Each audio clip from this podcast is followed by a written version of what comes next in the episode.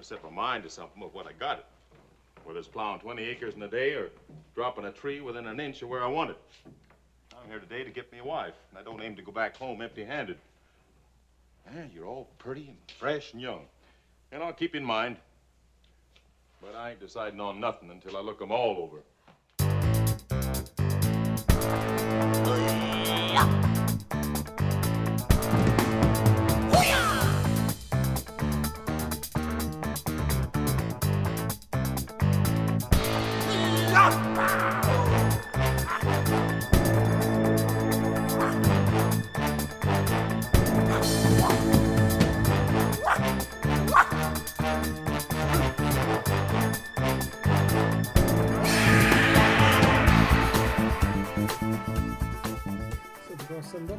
Interesting. But, well, how can I not be? This was a very good choice. And as you can see, I've got a pile of stuff on the table. I've got my notebook, which I usually have, but also I've got down a DVD, Criterion DVD of The Devil and Daniel Webster, which has a relevance to this. I've got a book uh, about Johnny Mercer, biography of Johnny Mercer by Gene Lees, who's a great music writer, but he doesn't think much of this film, as we'll get to in a minute.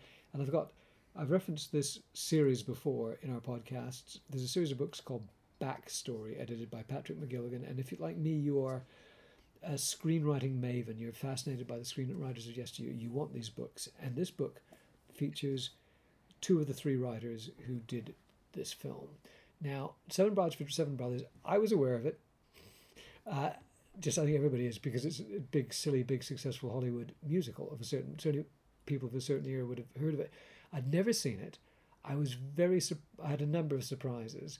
Uh, the first one being that you wanted me to watch it, uh, and it's a, really it's a big soppy, uh, silly Hollywood musical, and so I sat down to watch it at your behest. I thought it was really good. I liked it a great deal.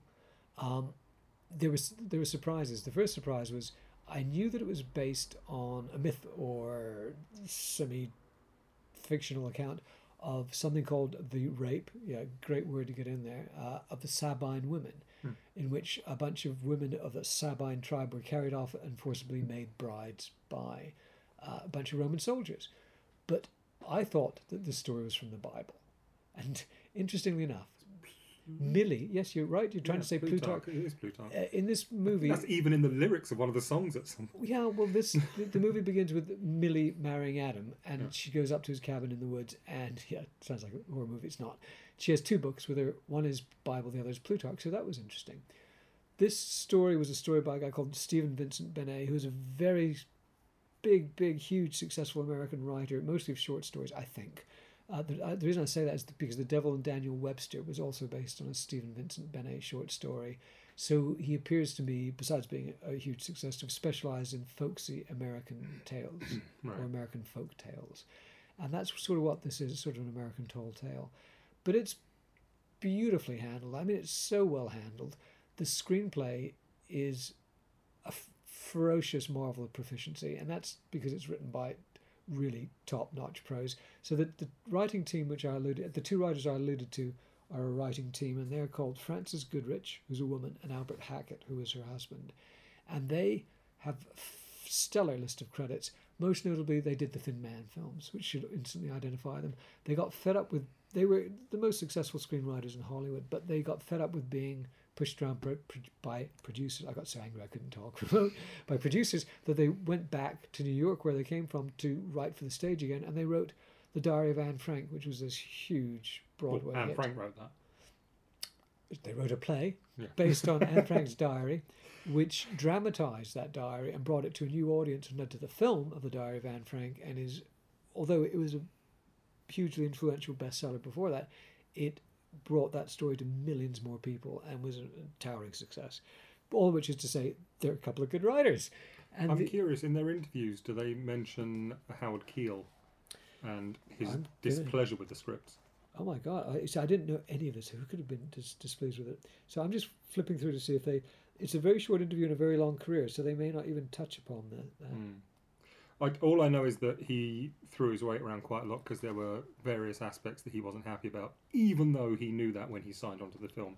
But that's very much of the time. You know, this is the studio system still in its dying days, and Yeah. the actor has to have some. It, you know, it's that thing of you know I've got to change something just to be shown to still be the star of this. Well, uh, before we go too far down that road, I thought he was great in the movie. I He's fantastic. I had no idea what, what I was in store. So uh, they were these fabulous screenwriters. The third screenwriter was called Dorothy Kingsley, who had an equally prestigious list of screenwriting credits, but I don't have an interview with her, so we're going to rather unfairly say a bit less about her. But the point is, this movie's wonderfully made, and it's. I was going to say it was no surprise that one of the screenwriters was a woman, but it turns out two of the screenwriters were women because it does this the other big surprise for me was in my in my mind it was based on this biblical story about these women who are abducted to become brides by some bastards. You you've actually referred to the title as Seven Brides for Seven Rapists, which sort of illustrates the problem with the principle that is Yes. being uh, being invoked here. So I thought it was this biblical story about stealing brides. Uh, no, it's from Plutarch. That was the first surprise. The second surprise was, in my mind, what happened was they would kidnap the brides. They'd all have a, a wedding, and it would all be happy ever after. It's that's not the way it's constructed at all. So the very beginning, Howard Keel, who we now know was not a nice man to the writers, the bastard, but he looks magnificent. He's like this towering, red-haired, red-bearded giant. And Rides he's got a voice like no other. It's just he booming voice. rides into town uh, in his buckskins. Uh, there's a lot of things that I just hate, but they're that's because this is the way it was. He has a bunch of beaver pelts he's going to sell because he's killed lots of poor little beavers so he can sell their fur for his supplies. Which just you know I hate that kind of stuff because I'm on the beaver side.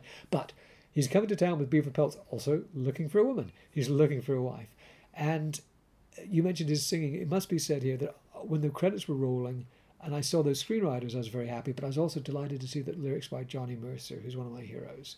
Uh, he did Moon River. He wrote the lyrics to Moon River, which is probably his best known song, but he did much else besides. So I was happy about that. So when Howard Keel burst into song, I was quite happily listening to, to Johnny Mercer lyrics. So Howard Keel tells the people at the store who are buying the hides of these poor animals he's slaughtered uh, that he's looking for a wife, and they're like, "Oh, you know, there's ten men looking for every for a wife. There's ten men for every woman. Good luck looking looking for a wife." And he runs into this uh, girl who's played by. I'm looking at Jane, Powell. Her name is Millie Point.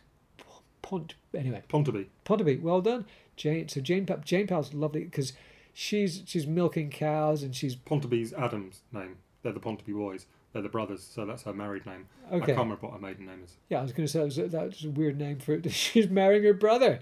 No, so that's her, that's her married name. It's stupid, but she's uh, she's a, a rough and tumble. Really, she's very pretty. She's serving meal in, in, in meals that she's cooked in this sort of um, flop house, and he sits down to try some of her stew because obviously you have to. Your wife has to be able to cook and you know look about milk cows.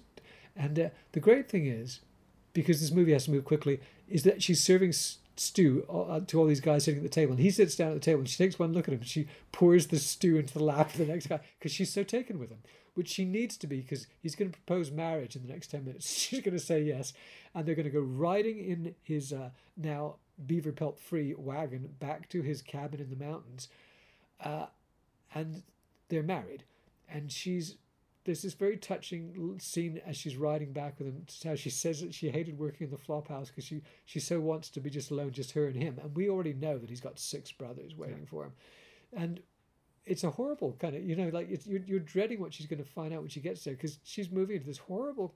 It's a big cabin. It's still, it's I was going to say it it squalor, but it's Hollywood squalor. But it's still a horrible place with all these guys. She's expected to cook for them and clean up after them. This isn't the marriage she signed up for. And I- you know, you just it's a time bomb, ticking time bomb as they're riding there in the wagon. But when they arrive, this is where I think that two, two out of the three screenwriters were women. That they really take it from the woman's point of view. Yes, they do. I, I think you've missed the song, the, the very first song as well here, which Which is? really does set the Oh tone. yeah, yeah, yeah. It, it, It's no, me it's like uh, you uh, honey poke or something.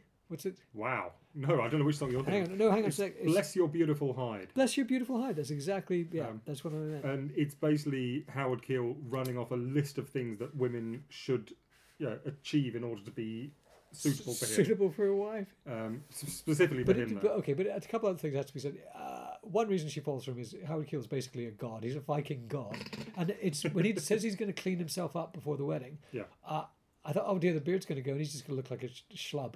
But Ah, no, he looks great without the he beard. keeps he gets rid of the beard, but he keeps a dashing swashbuckler kind of moustache. Fortunately, because otherwise he would have just been like bland leading man. But yeah, so Howard Keel is terrific and he's charismatic. She's great.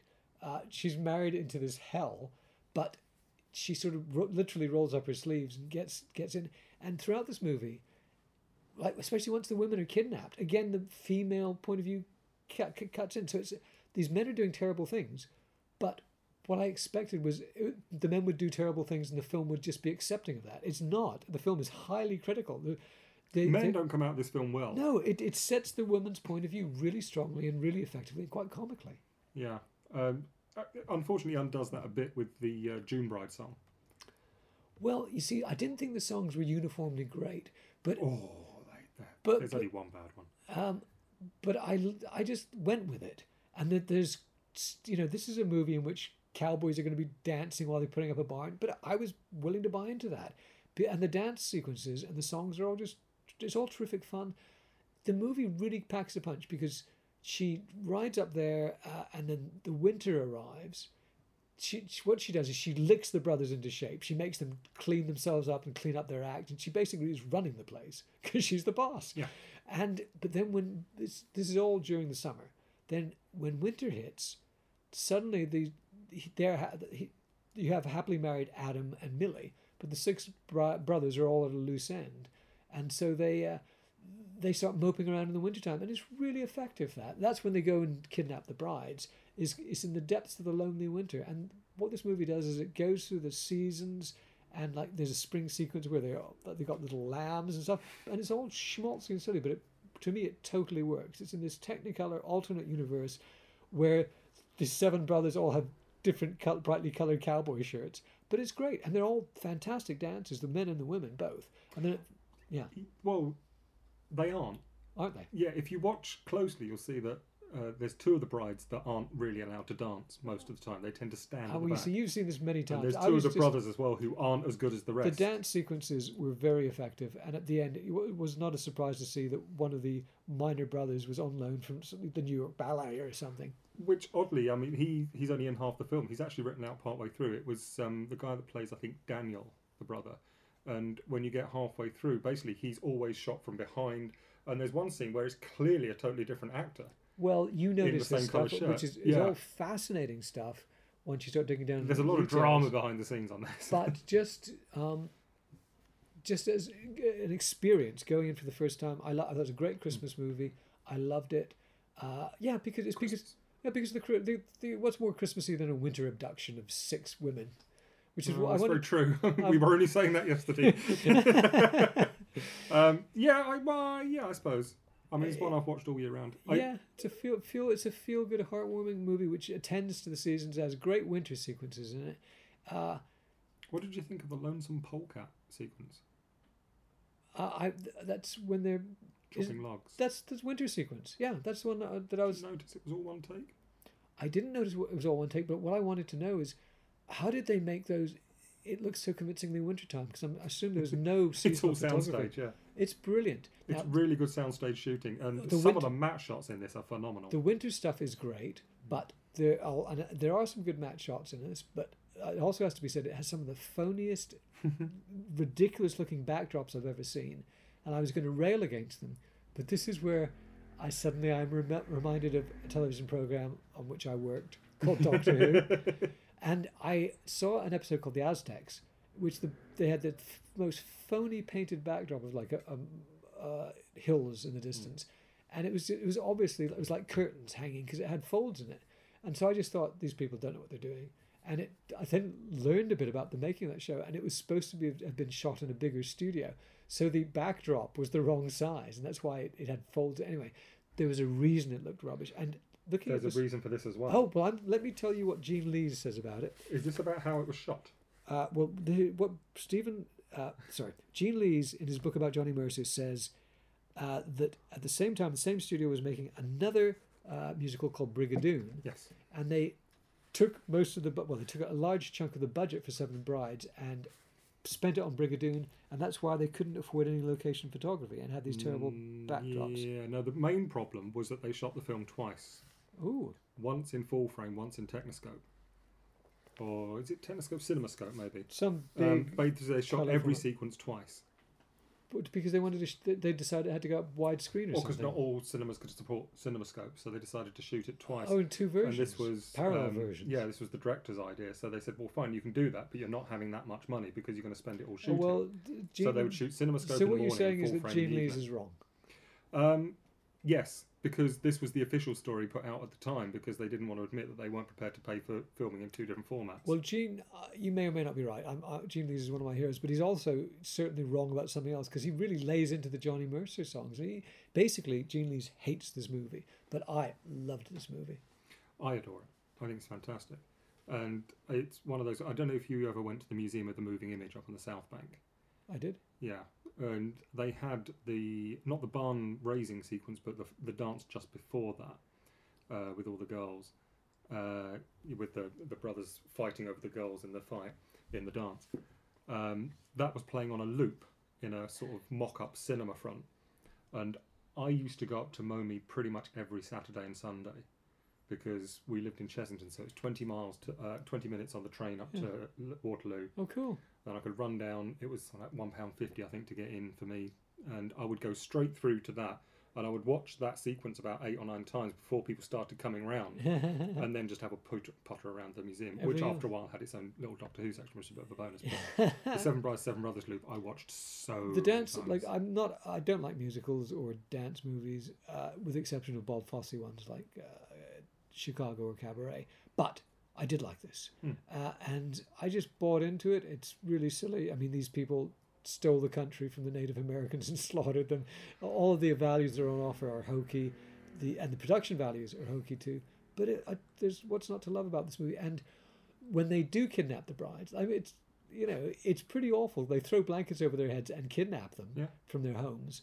But okay, again with a well constructed story at the very beginning when Adam is taking Millie back to the cabin and the unknown six brothers. They go through this long canyon uh, valley in which he says that in the winter, uh, the you can have avalanches if you make a noise, blah, blah, which is beautifully set up because when they come racing, the brothers come racing back with the abducted women through the valley. The villagers are in hot pursuit with guns. I've written in my I've written in my notes what could possibly go wrong. But uh, then they bring down the avalanche, close the pass so that they can't follow. So the six women are stuck up at the cabin with the six brothers and Adam, and luckily for them, Millie, because Millie, as soon as these women arrive, pregnant Millie.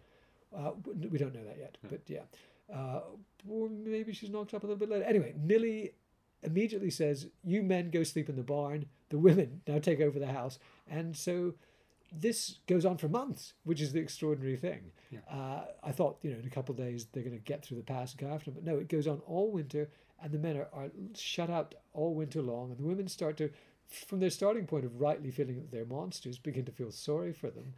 And there's a, I've written here that there's a there's a dance sequence with all the women in their underwear, but you have to remember that this is cowboy underwear. So it's, it's like basically wearing o- white overalls. It's long johns, yeah. but but the, the women are is even isn't even as form fitting as as overalls because they got the anyway. So It, it's worth going back and watching that sequence again and watching Julie Newmar because um, they wouldn't let her do anything. well, she's the mo- she's the striking brunette, isn't she? God, yeah, yeah, she's Yeah. darkest. Yeah, dark. That's I knew because it's a great name. Yeah, it And I- suits her so well as well. I've I've heard her name, so she must have gone on to do, do something I didn't know. Okay, Adam West Catwoman. right. That's a big thing. Yeah. Um, but yeah, I, I love her in that film because she don't give a shit. She really isn't enjoying it, and she doesn't hide it well on screen. And they're not letting her dance, and they're not letting her sing. Why not? Uh, she wasn't good enough. I Oh. mean, this uh, most of those girls were that were dubbed for that song. And you know what it was like then at the time. They could all probably sing perfectly well, but somebody's daughter wanted to be a singer, and so they use her voice for it, and you know how it goes. I, I've written that it, it in its notion of like the cowboy or the uh, the farmer from the ranch who has to find a bride. It's very like Bus Stop starring Marilyn Monroe. I thought that was an interesting comparison. I like the line from Howard Keel where he says, "What do I need manners for? I've always already got me a wife." It's what I use often at home. um, but I, I, I've got a lot of time for this film because it was one of my nan's favourite films. So she had it Oh. on VHS, and any time I was around there, we would always watch this and Calamity Jane. So I've yeah. seen it a lot. Well, Calamity Jane, I look forward to. I've written Armed Pursuit. What could possibly go wrong? A good cat scene. There's a good cat scene. Well, there was a cat scene in the other film as well. I hope you noticed that I got you cats in. yeah, yeah. um, The, the cat one was, was crucial in Heart and Soul. uh, pivotal, some might say. But there's, I mean, you say the songs are great. There's some very questionable lyrics in some of them. Um, Well, that's Johnny Mercer for you. Can't make no vows to a herd of cows is one of my favourites, which is in Lonesome Polecat. I wasn't as bothered by that as there's there's one. Uh, March comes in like a lion. What else? And then all the snow begins to melt. I thought that doesn't even rhyme, Johnny. The whole Spring, Spring, Spring song is all over the place. Uh, it's it's adorable just because they clearly had a really good tune and not very long to knock out some lyrics for. Did you notice how underused um, Howard Keel is as well?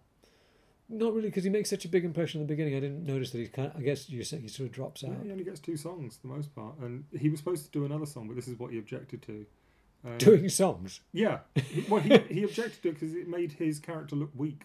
I think he said. Oh, what a load of bullshit. exactly. Yeah. Yeah. So it'd been fascinating to see what that song was. I've never heard it. I know it's it exists, but it wasn't filmed, obviously. But the song exists. Now, what Matt was alluding to earlier is that uh, I think at the same time that she puts the, the brothers under lockdown, uh, her husband storms off. He had, he had some petulant tantrum and he leaves her, doesn't he? Yeah, he goes off to the cabin. The, ca- the trapping cabin where he's going to murder more small animals for their fur. Uh, so he disappears way up in the mountains and leaves her behind. I forget what they argue about. Is it was it because that she locked down the brothers? Or? It's that they kidnapped six women and brought them back. That was the main issue she had. No, so that was all just that. so he yeah. fucks off that night. So they all get shot up in the, Yeah. the cabin, and he goes off. He petulantly goes. Uh, but he goes away not knowing what we learn in the course of the subsequent sequences that she's going to have a baby. And this pays off wonderfully when the pass, when the snow in the pass melts and the posse comes in to, you know, basically to, to shoot the seven brothers and take back their wives, well, not their wives, their daughters and sisters. And as they're closing in with their guns, and some one guy's got a scythe, right, closing in on uh, the, the cabin, they hear the sound of a baby crying, and the preacher says, "Oh no, not that." Anything but that, I think, yeah, is the. yeah, but but presumably from a man who's completely unacquainted with the length of the human gestation cycle. Very true. But Um, but yeah. it, it's a major plot point and rather cleverly handled in that that, and I didn't see this coming. When they come in and they they've got all the the boys, all the brothers at gunpoint who. Apart from the initial abduction, have been perfect gentlemen. It has to be said. They're all held at gunpoint. The girls have been liberated, and the preacher's very differently says, "Oh, look, girls, we know that these things happen. We heard a baby crying. Whose baby was it?" And the girls all look at each other. I had no idea. What, I thought they were about to say it's Millie's. They, every one of them says it's mine. and the reason this is clever is that to maintain proprietary, uh, they they all have to have a gun, a shotgun wedding because they don't know which which girl's lying. So all of the brothers have to are forced to marry uh, one of the girls, which is what they wanted. So it's a happy ending, but it's a very amusingly engineered happy. Ending. It's a very dark happy ending. You don't get many gunpoint happy endings. Well. You don't get many uh, romances that begin with uh, abduction. True. Upbeat songs about rape as well. Yeah, yeah, yeah, yeah. It's the sobbing women. It's it's extraordinary. But it, this is a classic musical. I think it's wonderful. It's a movie I could return to again and again. I suppose I said it was a Christmas movie partly because of the great winter scenes, but also because it's feel good. One of my other favourite things about this is the, the naming system for the brothers, whereby their mother had named them all alphabetically from characters in the Bible. So you've got Adam, Benjamin, Caleb, Daniel, Daniel. Ephraim, and Gideon. But for F, Yeah. uh, they, they have Frank, but it's not Frank because apparently there are no names beginning with No F in F the Bible. named well. There are. I looked it up. There's loads. Frank, for instance, but yeah, he's named after frankincense, Frankincense. which yeah. I like that. it's a good touch, but I did worry about that F thing. So they, uh, well, I thought it was unlikely to be true. But uh, wonderful, you know, uh, flawless script, dodge some dodgy, fake-looking backgrounds, but also the winter scenes are astonishingly convincing. I, I, it really has a wintry feel. It's beautifully done. Yeah, it's a wonderful movie. Some good performances in there too, and um, Yeah. you've got Russ Tamblyn as well, who's superb as Gideon. Yeah. well, Um, the trouble is, all the brothers. There's a lot of them. They meld, yeah, I mean, in fact, only about three of them have any proper screen time or lines. Most of them are Yeah. kept to the background quite cleverly. Well, that's because there's too many. It's simply There too is, many characters. But also, it's, it's not. You don't need them. But it's also like uh, Lock, Stock, and Two Smoking Barrels, the TV series. That, you know, yeah, the face you're making is more than uh, I don't apt know why you'd bring that up. because it's got a built-in problem that there's too many characters. I nearly swung for you.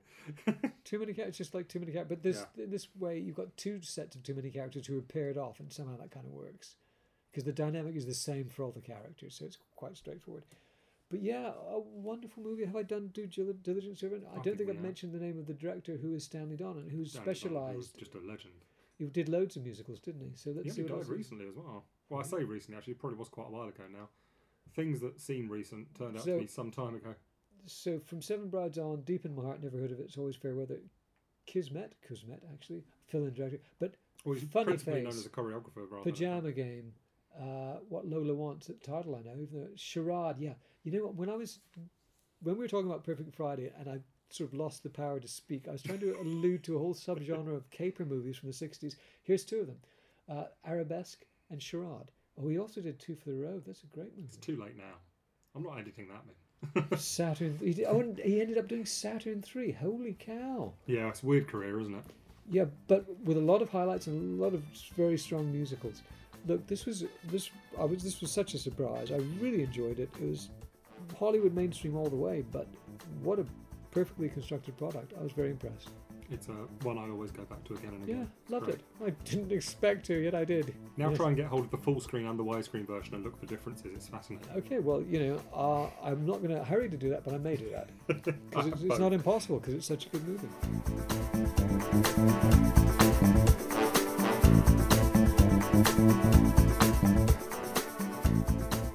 This has been a podcast by my friend Matt West and myself, Andrew Cartmel.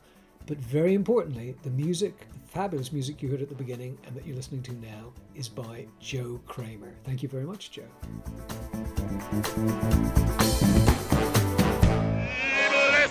Beautiful hide. The girl